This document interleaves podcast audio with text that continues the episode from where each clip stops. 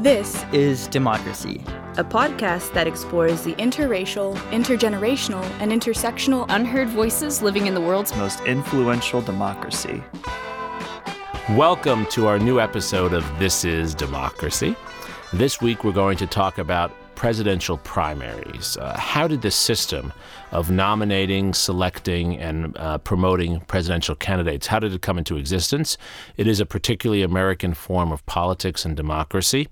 Why do we do this? Uh, how has the system evolved over time? And where can we go in the future uh, to reform or replace this system? Uh, we have with us our good friend and uh, expert on all things political, uh, Paul Stekler. How you doing? Uh, Paul, as all of you know, is the Wofford Denius Chair in Entertainment Studies. He's a nationally recognized documentary filmmaker who has made some of the most important documentaries on major figures in our history, from George Wallace to Ann Richards uh, and many, many others. He's also a beloved professor and commentator on politics. And as we were talking before, uh, he's still not quite at the age where he can run for president. You need to you need to cross 70 in a few more years, Paul. I'll be there soon. One more river to cross. One more river to cross to Jordan. Uh, before we get to our discussion with Paul, we have, of course, our scene setting poem with Zachary Suri. Uh, Zachary, what's the title of your poem? Later. Later. Let's hear it now. Later. How does a battle of generations, a forced reckoning with our future, end with two men born over half a century before an iPhone ever fell out of heaven or flew up from below, before a black man was ever cheered in the cold wind of Grant Park on a Tuesday in November? How does such a large liberal cleavage break apart into a thousand pieces of rubble, shaping 500 candidates from 500 states with a thousand predictions for our future? How did a sleepy beginning at the start of summer, with the floods beginning to slip in through the cracks, solve health care, address inequality, and put Donald's tiny hands in the raging fire of scorn truth? I don't mean to be a cynic questioning the bonds of modern American republicanism. Don't mean to charge the party supposedly to solve racism with racism. Don't mean to blame two old white men for winning but it seems a little odd for a race that flew down endless polygraphs of electability, numerous tornadoes of finger pointings, an array of minute investigations of past mistakes made. It seems a little bit of a strange finish, this untriumphant beginning to hoped for triumph. How does a battle of generations end with a candidate list two or three generations old, the youngest candidate from seven decades of age politics, the 38 year old former candidate who could wade through the mud again in 20 years and still be younger? How does a large liberal cleavage end up with America's youth standing near the edge and staring down the ravine, having to choose between this barely present cliff or that one hanging off the left side? How did a sleepy beginning at the start of summer fall into this spring of eternal disappointment, warm into these two lukewarm pots of gas station coffee, burn off into the blank stares and filler words? Once more we were told to wait patiently. Once more we were left with a gut feeling of uncertainty. Once more we will show up, if not for now, then to ensure there is a later. Mm. Lots of references in there, Zachary. What yeah. is your poem about?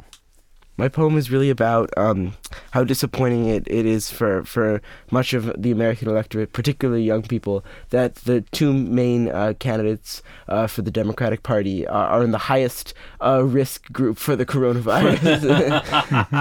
because they're 70 year olds. Yeah, exactly. And it's really about um, how we really need to think more deeply about how we choose nominees for, for the major parties in America. And so you're not satisfied with this process? I'm not satisfied, no. Hmm. Well, this is a good place to turn to Paul and to start with a little history, Paul. How did we get this system? Uh, primaries begin in the early 20th century, right, as an effort to give uh, members of the party who are not the elites more say. Is that correct? You know, I think, um, yeah, I'm wondering if this is a, a progressive uh, impulse that sort of comes out of uh, the Republican debac- uh, debacle of uh, of 1912. Yes, you know, with an unpopular President William Taft and a very popular former President uh, Teddy Roosevelt, and Roosevelt can't get the nomination because right. it's controlled by the Republican Party. Um, and so he runs as a bull moose third party person. And, uh, you know, quite frankly, if he'd been the Republican nominee, he would have beaten Woodrow Wilson. He easily, was, easily, in fact. He was yeah. the most popular politician in the United States. You know, so it was a move to democratize the process. Now, remember that, you know, it democratized the process a little bit. You know, it didn't really have much of an impact on on nominations. You know, it was mostly still you know, closed door, you know, uh, bosses, and I don't mean bosses pejoratively, it's just you Right. know, people that ran the parties in different places were able to try to figure out who their strongest candidate was. And, you know, and quite frankly, there is some wisdom in that, you know, in that from all the mishigosh that we've had in the Republican Party four years ago and the Democratic Party this year, there is something to say that people that actually know something about politics can figure out who the strongest candidate is. And remember that party loyalists care about winning. They're not caring about ideology so much or for specific issues. They um, they know that politics is about addition, not subtraction. You know, and addition a lot of times is compromise Yes. and it produces better candidates. Now, do the primaries have an impact? I think they began to have an impact in the 50s, specifically in 56, when um, uh, there were some choices for the vice president to run for Adlai Stevenson. Was it Kefauver versus, uh, oh gosh, was Kefauver uh, Stevenson's vice presidential so, pick? yeah. Yeah. You know, and John F. Kennedy, you know, might or might not get that. Right. That was the that was the debate actually. At that point. You know, but but the big deal was uh, was Kennedy beating uh, Humphrey in the uh, Wisconsin primary and the West Virginia primaries in 1960. 1960. Right. You know, could a Catholic? I mean, Right. you know, talk about how the politics of the country has changed. Forget uh, electing an African American as president, which is you know, you know, completely crazy from the politics back then. But back then, you know, wow, could a Catholic get elected president because he would owe his allegiance to the Pope? Um, you know, so that's your first big step. Um, in 1968, you know, there's a lot of anti-war uh, sentiment in the Democratic Party with two anti-war candidates, McCarthy and McGovern, and you know, and clearly Robert Kennedy too before he's assassinated. Uh, but they nominate Hubert Humphrey, who's not exactly the devil incarnate. Right. Uh, you know, but a lot of people in the party go, "This was not fair." Well, he he did not win a single primary. I'm not even sure he even entered any Right. primaries. Right. So this this really blows things up in a certain way. Uh, well, you know, as in all things, when a party loses, a lot of times the pieces are, are picked up by other parts of the party. And so, leading up to 1972, I believe George McGovern led the reform efforts Yes. to reform their party process. And all of a sudden, you know, winning the primaries was the uh, the clear way to win delegates to be nominated. And so McGovern is is is nominated. By the way, guess who came in second in the total vote in 1972 among Democrats? George Wallace. right. Okay, and um, he would have done even better if he hadn't been shot in Maryland. And that day, he won the Maryland and Michigan primaries.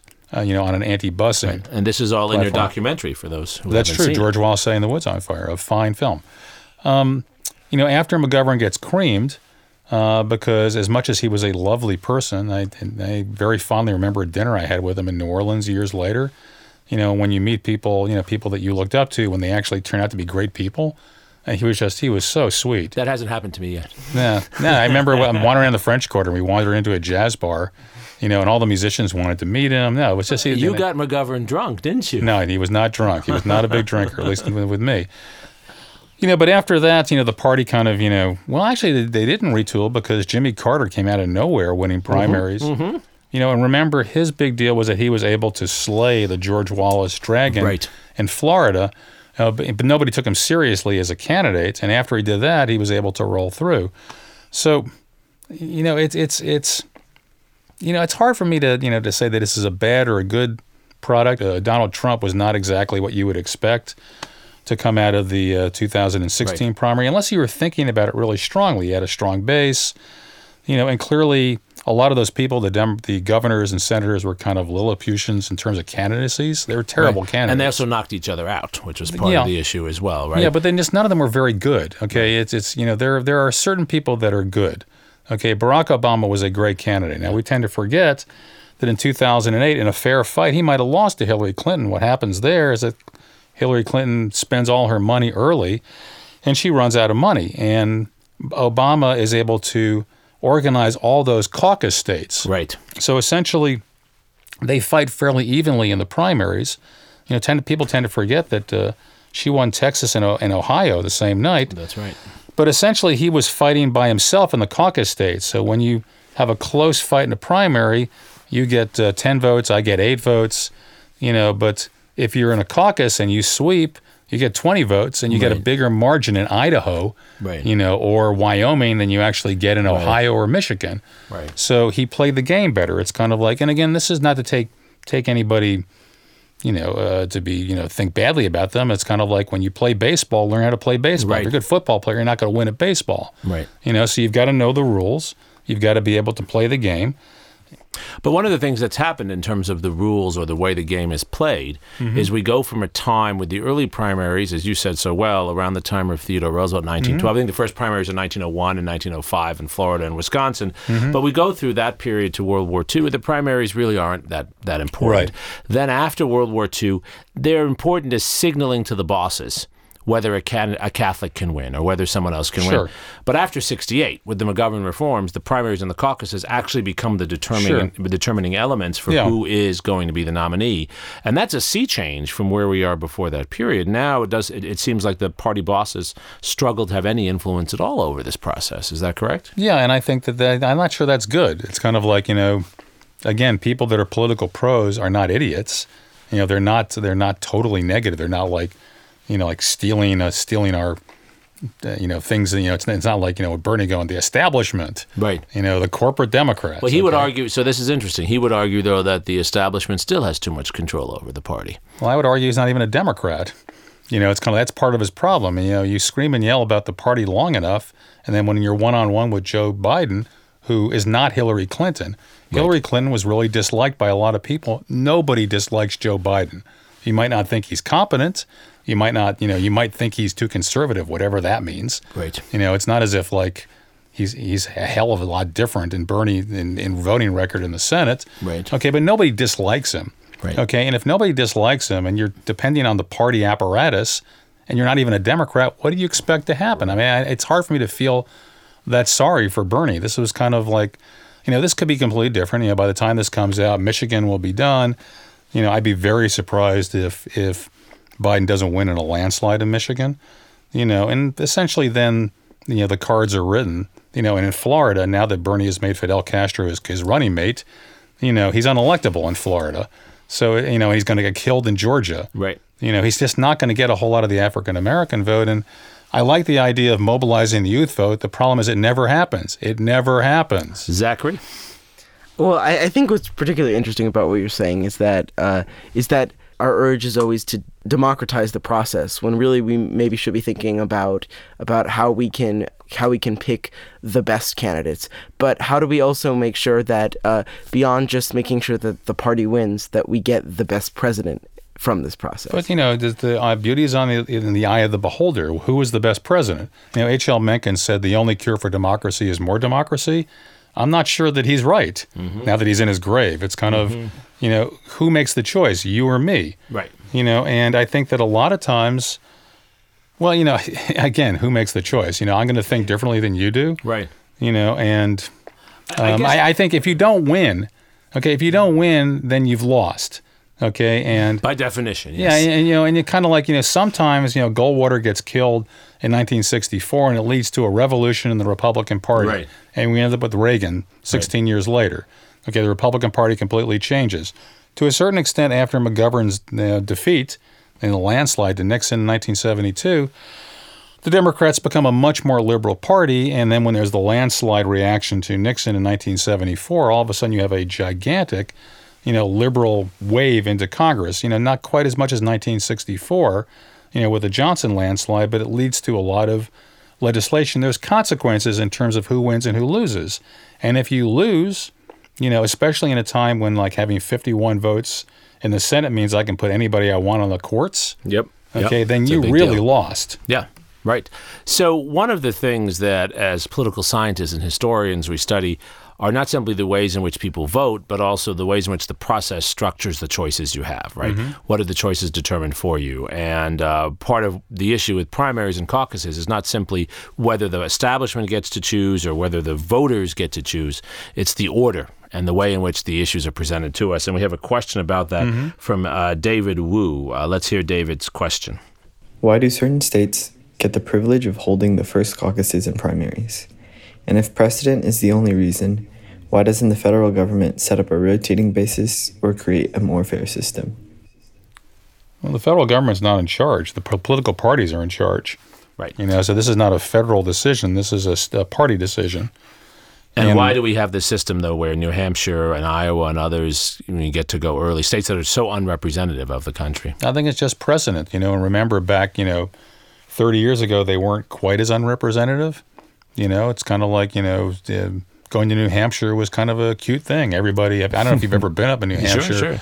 during this thing. You it's a cute in, place. Well, but you bump into candidates around the corner yeah. all over the place. You know, uh, Robert Altman did that you know, sort of dated series Tanner '88. Yeah, I yeah, I remember. Yeah, yeah. You know, where he has a a, a, uh, a fake candidate running around campaigning. He's bumping into everybody running for president. Yeah, yeah, of course. You know, so it's uh, it's, it's either '88 or '84, but it's um, you know, it just it's just precedence. You know, now I think with the debacle of Iowa, you know, good luck. I think Iowa's gone, and I think with so many people being pissed off, you know, with you know the the process of New Hampshire not being uh, you know, representative of the entire country. But you know something? You fix one problem, you get another problem. Mm-hmm, mm-hmm. Okay, is South Carolina more representative? Is Michigan more representative? Well, sometimes.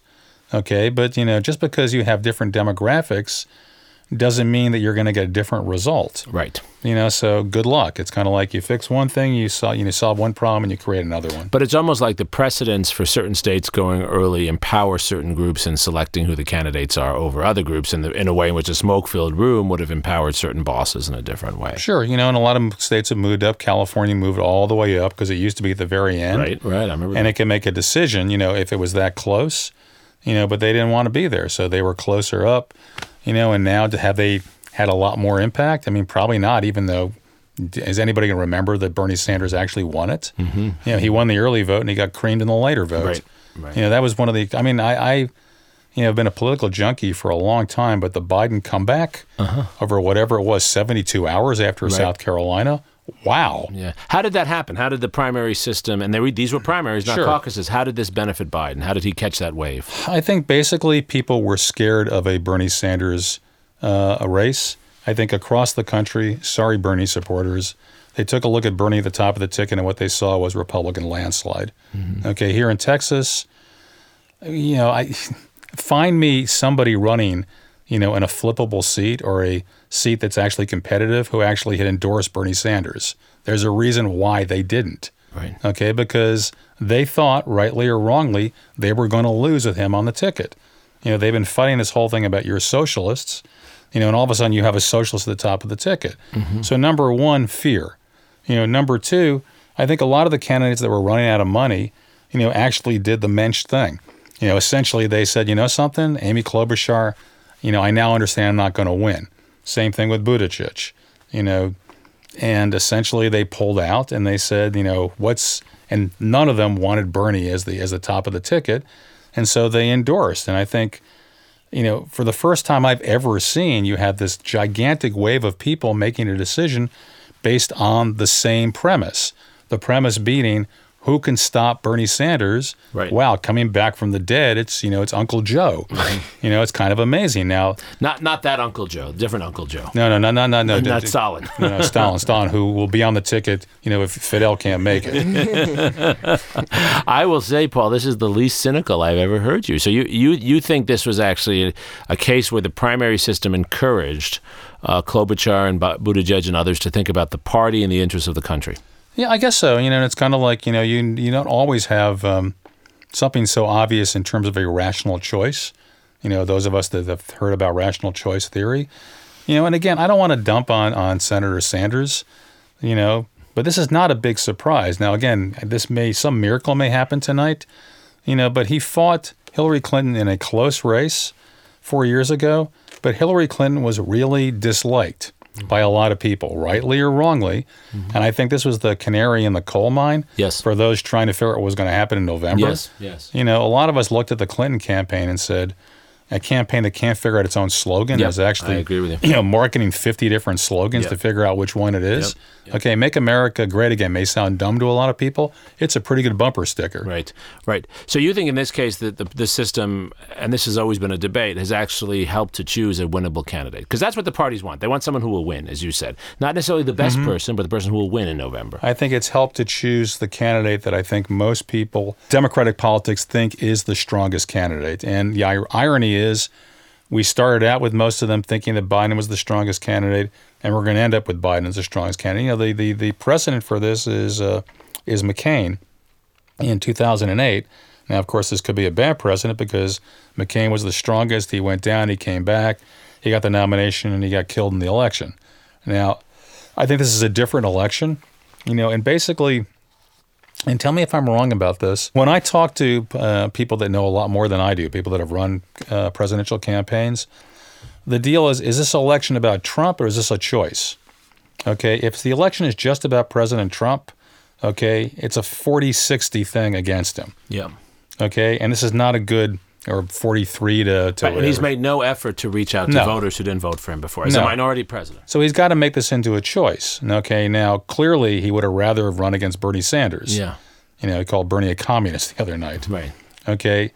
He can do different things against Biden, but the problem with him and Biden, again, is that unless you just watch Fox News 24 hours a day, you're into conspiracy theories, or you really think that Burisma, you know, is more important than anything else in the world, it's really hard to dislike Joe Biden. Yeah. Okay, he's one of the best liked people in American politics, you know, especially among his peers. Right. You know, so that you know, I'm not saying it's it's not impossible. You got 250 million dollars, and you can do all kinds of fake videos and you know, and you know, do all sorts of things. But you know, if this is an election about Donald Trump, Donald Trump has got some some challenges. Yeah. Uh, back to the primaries. Are primaries, in your reading of this, Paul, as, as someone who's followed so many of these so closely, are primaries about policy or are they about likability? I think they're more about likability, you know, and you're always looking for that unicorn, that fabulous candidate. You know, no matter what you think of Bill Clinton, Bill Clinton was a fabulous Absolutely. candidate. Absolutely. Okay, Barack Obama was an amazing candidate. Um, there are not that many of them. Ronald Reagan, you could argue, was Ronald Reagan was a great candidate. You know, for his time within a, a more limited deal, George W. Bush was a pretty good candidate. Yeah.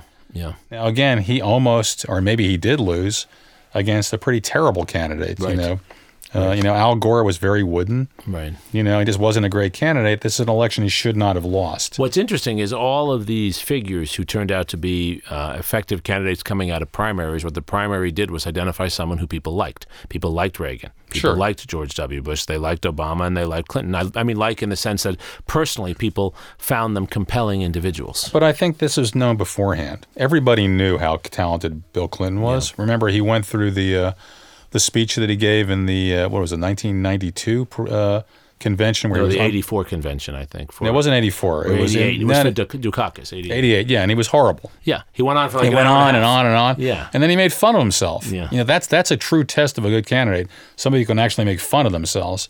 You know, Barack Obama, everybody was, you know, after after the 2004 convention, he came and he spoke here at the book festival in 2006. I'd never seen anybody that good. Really? Um, you know, George W. Bush was an incredibly personable guy. You know, if you want the candidate you're going to have a beer with, you know, even though he doesn't drink, you know, it's not a bad candidate to have with. Uh, you look at the candidates right now, and you know, Donald Trump is is a very interesting character. You know, those long, crazy rallies are riveting in their in their surrealness. I've never seen anything like it. I've never seen somebody insult so many candidates. You know, I remember. You know, I remember. I think uh, Matthew Dowd was over my house with a bunch of people during the 2016 primary, and we were watching the debate where, within 30 seconds, Donald Trump calls uh, Rubio little little Rubio. Yeah, yeah, little call- Marco. Little Marco, and he calls uh, uh, Cruz lying Ted. I, I looked at him and I go, I don't understand. okay, I'd never seen anything like it. Okay, but you know something? If you're going to be a TV star, yeah, you go for it. Now, the thing about this process is I'm not disappointed that we have 70 year olds. What I'm disappointed is I'm still looking for that younger candidate who actually deserves to be able to be seen as a great candidate. I'm sorry, all the people that didn't make it this time were not great candidates. They were okay. It wasn't the system. It was it was No, their I- deficiencies, not the I, I system. think it was just you know the, the, you know because of luck or draw or whatever. and This, none of these people were great candidates. Hmm. You know, and Some would say Buttigieg was a great candidate. He was the mayor of a tiny town. You know, well, just Clinton was the governor of a tiny state. uh, he's a much better candidate. Okay, and you know, he's very young. Okay, and this is going to sound terrible, and you know, maybe you're going to kick me off of your podcast, but we don't elect short people as presidents. That's true. Okay, most presidents are like male presidents are like six foot one. Yeah. You know, it's kind of like this is there. There's there's a reason, as horrible as that reason may be, Yeah. that we tend to look at different. This is partially why I think women are going to have a tougher time bursting through. But I'm sure this is going to happen in our lifetime. You know, I don't know. It's kind of, you know, I, I'm not. I'm not going to go on the record in this, but I saw Stacey Abrams over at the LBJ school. Yeah, I did too. Yeah, yeah. I, wow. I've never. I there. There are very few people in politics. You may not like her ideology. You may not like her politics. Oh my God, is she an amazing speaker? Yeah. You know, and you know that's what you're looking for in a candidate. Somebody that you don't forget. Somebody who is inspiring, who makes you feel something. You know, that makes you feel like he, they're talking to you. Right. You know, and that's a good candidate. And I think we're stuck with not great candidates. We have another student question. Uh, this one is about the way we vote. One of the distinctive features of the American system is not simply that we have these primaries, but that even when the delegates are proportioned out, Mm-hmm. it tends to be a winner take all system, which is in the sense that um, you get to vote for one person. You don't get to vote for a second choice or a third choice. Um, and some have argued that if there were ranked choice voting where you got to put Mm-hmm. a pre- list of preferences, someone like Elizabeth Warren would do well because a lot of people had her as their second or third Right. choice. Let's hear Noah George's question on this. Hi, my name is Noah George. I'm a freshman government major, and my question is Do you think that primaries should utilize ranked choice ballots to prevent those participating in early voting in support of suspended campaigns from having their votes wasted? You know, no. Okay. Okay, we we you're asking you're asking the voter to be very sophisticated and very strategic, you know, and you know, you pick somebody who drops out, too bad. Yeah. You made a bad bet. Yep. You know, it's kind of like we vote for somebody that we want to win. Okay, I'm not in favor of strategizing, but I'm not in charge of this. You know, maybe the young people will do this and maybe it'll create a better system. But like I said, you're just going to create your own problems. Right, right. It's it's an interesting thing about our system, Paul, right? In that we have a very complicated system in terms of how the primaries and caucuses work, and in terms of the electoral college, mm-hmm. but a very simple system in terms of how people vote. Yeah. And you think that's you're comfortable with that? Well, I'm comfortable with the two-party system. I think it works better. Look at the Israeli elections. Right, you know, look at the Italian elections. Right, You know, proportional representation is, is you know is a is a road to madness. Right. You know, and even the British elections that are somewhat multi-party, I don't think work quite as well. You know, but um, you know, it's hard to say. You know, as Jeremy Corbyn did a suicide pact with the Labour Party, maybe that skewed things. Right. So, you know, I think the system works the way it works. You know, there are certain truisms. You know, you know, maybe Elizabeth Warren was the second most popular candidate. I'll tell you, the favor she did for Biden was taking Bloomberg out. Yes, of course. Okay, but the problem is, is that it's a murder suicide pact. Right. Right. You know, it's very much like Christie and Rubio. I was just going to say. you know, in 2016, if you take somebody out, just understand that you're going out there with them. Right. Well, that that's the thing that the dynamic of, of primaries. It does seem to me is that if you go on the attack, you risk actually taking yourself and the other person out. Which I mean, that seems to be the precedent, right? What you want to do is actually become the most compelling Mm-hmm. character, not the most negative character. unless you're Donald Trump, you know, and maybe maybe he skewed everything, and if he skewed everything, then none of these solutions are going to work much. Right. You know, but there are there are candidates. I remember I remember Bill Clinton when he was uh, when he was opposing the um, uh, the uh, or opposing the opposition to the inheritance tax. Okay. You know, and Clinton was able to do things. I mean, I think what he said was, you know, because they were talking about how you're going to lose the family farm. And he goes, I don't think there was anybody who was on a tractor that would be hurt by this bill. you know, it's kind of like, you know, this is like, this Yeah, is what a yeah. good candidate can do. It's what a good communicator can do. Absolutely. It's, it's like one of my favorite moments is when uh, Franklin Roosevelt calls his Republican opposition the horse and buggy politicians and says, We're moving into the modern world. We need a modern government, right? Right, Part yeah. of it is being able to, to make these issues vivid for Right. people, right? And, and, and your point earlier, I think, is, is one worth stressing. The primaries and the caucuses, especially in small states, Right. they provide local citizens, like citizens in New Hampshire, Yeah. a unique opportunity to actually meet all the candidates. Yeah. And and there is something to that. There is something to that shoe leather politics, right? Yeah, you know, hope like in a system like Iowa, they can actually figure out how to run an election. Well, that's that's another story. Zachary, what do you think? Do you, do you, do you think there is some merit? This this is a far more positive view. This is an unprecedented podcast where Paul Stekler is less cynical than you uh, on the primary system. What do you think? Are you are you persuaded, or you still think we need to change the system? I'm persuaded that the system is a, in many ways, a practical system for, for winning an election as a party. The premise I disagree with is more, I think that that at least for for younger people in American society, we think less about party and victory uh, for a candidate and more about where we want the country to go. And I think the issue is that, um, in some ways, that disregards the realities of politics, which are that we need someone, we need, in some ways, a, a compromise candidate. We can't always get what we want. But I also think there needs to be a way, um, as young people who feel this way become the majority of the Democratic Party, for us to take this into account and to uh, to to focus more on policy, and that may be through the party, that may be through more democratic uh, primaries. But we definitely need to continue to look at these processes. Right, right, and it does seem it does seem like the order of our primaries gives a certain advantage to certain of kinds of candidates. Yeah. Julian Castro, I think, was accurate, and I think Bloomberg echoed this as well by saying that starting out in Iowa and New Hampshire you give you give white voters uh, quite a lot of say. Mm-hmm. There, it takes a long time to get to a state where you actually have a large number of Latino voters. It's really Texas is the sure, first yeah, state where yeah. that comes up. And if you think of Latina, Latina and Latinos as becoming uh, actually the majority minority in parts of the country, mm-hmm. um, that's a pretty significant uh, oversight in yeah. the system right? So, so Paul, are you for reforming the system in any way? If you could be the the god of primaries, what would you change in the structure, not in the candidates, but in the way they're set up? How would you change them? You know, I don't know. I think I may change the order of these a little bit.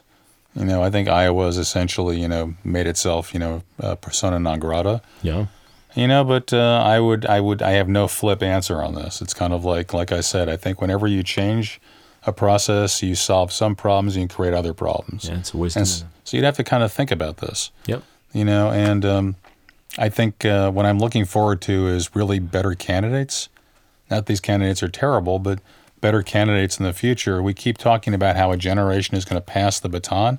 And if anything, they're gotten older this time. Absolutely. Okay, but we're, you know, me and that cohort is going to die sometime. You know, so essentially there's got to be better candidates. You know, it's it's always hard. You, know, you look at people like people are going, Nikki Haley is going to be a great candidate in 2000, 2024. Well, maybe. You know, you look good on paper, you know, but sometimes looking good on paper doesn't actually actualize sure. itself in the real world. You know, uh, Sherrod Brown, I thought was going to be by far the strongest candidate. You know, for me, if Brown was the candidate, I think the election is over. You know, just because he's a progressive who doesn't sound too liberal. You know, and he's been able to win in Ohio. Right, and very popular. He's charismatic, and he decided he didn't want to run. Now, I think there's logistical reasons for that. Um, so who knows? It's kind of like if you don't run, you can't win. Mm-hmm. You know, and even if you do run, you know, some of this is luck. Right. Some of it's the moment. Right, there's certain know, moments. I mean, J- Jimmy Carter is is the candidate of post Watergate, right? There's no doubt about it. He doesn't win a primary. He wouldn't win primaries in the se- early '70s or in the '80s. But he chose the right time. Barack Obama was thinking maybe I shouldn't run in 2008, and Tom Daschle said, "This is your moment." And quite frankly, Elizabeth Warren's moment was probably 2015. Right. When Bernie said you should run. Right. That makes a lot of sense. That makes a lot of sense. Zachary, uh, let's close with you here. What, what, what, what, do you think we can do to get young people more interested in the system? Paul has laid out for us um, not just the virtues of the system, but the reasons why the system exists the way it does for choosing our candidates. And if we're going to get better candidates in the system, we do need to have more participation from young people. And so far, there's been more participation by young people, but they haven't really dominated these uh, primaries in the way they could have. That was Bernie's hope.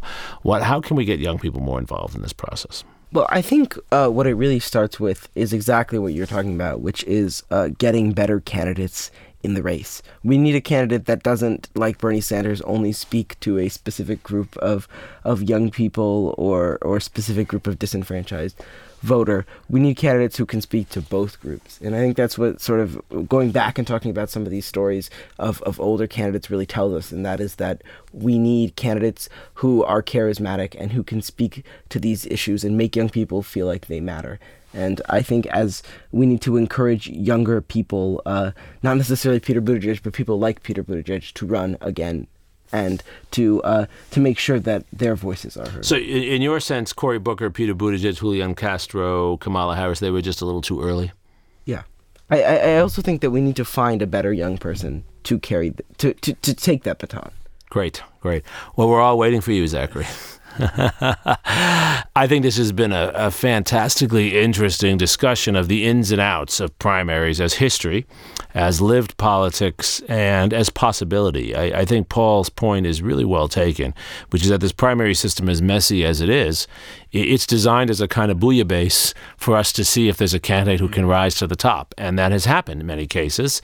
Uh, maybe to some extent it's happened with uh, Joe Biden this year on the Democratic side. Um, and uh, reforming that system is important, but also getting candidates in who can find a way to move through that system and bring people together. Uh, that's actually what American politics is all about, right? This goes back to Alexis de Tocqueville. It's a messy mix of different groups, different religions, different views, and it's the candidate who, as Paul said, can play addition, can actually add the different groups together that seems to make the most sense. Uh, we will be able to watch this and learn from this as we go forward. Thank you for joining us uh, for this week of This is Democracy.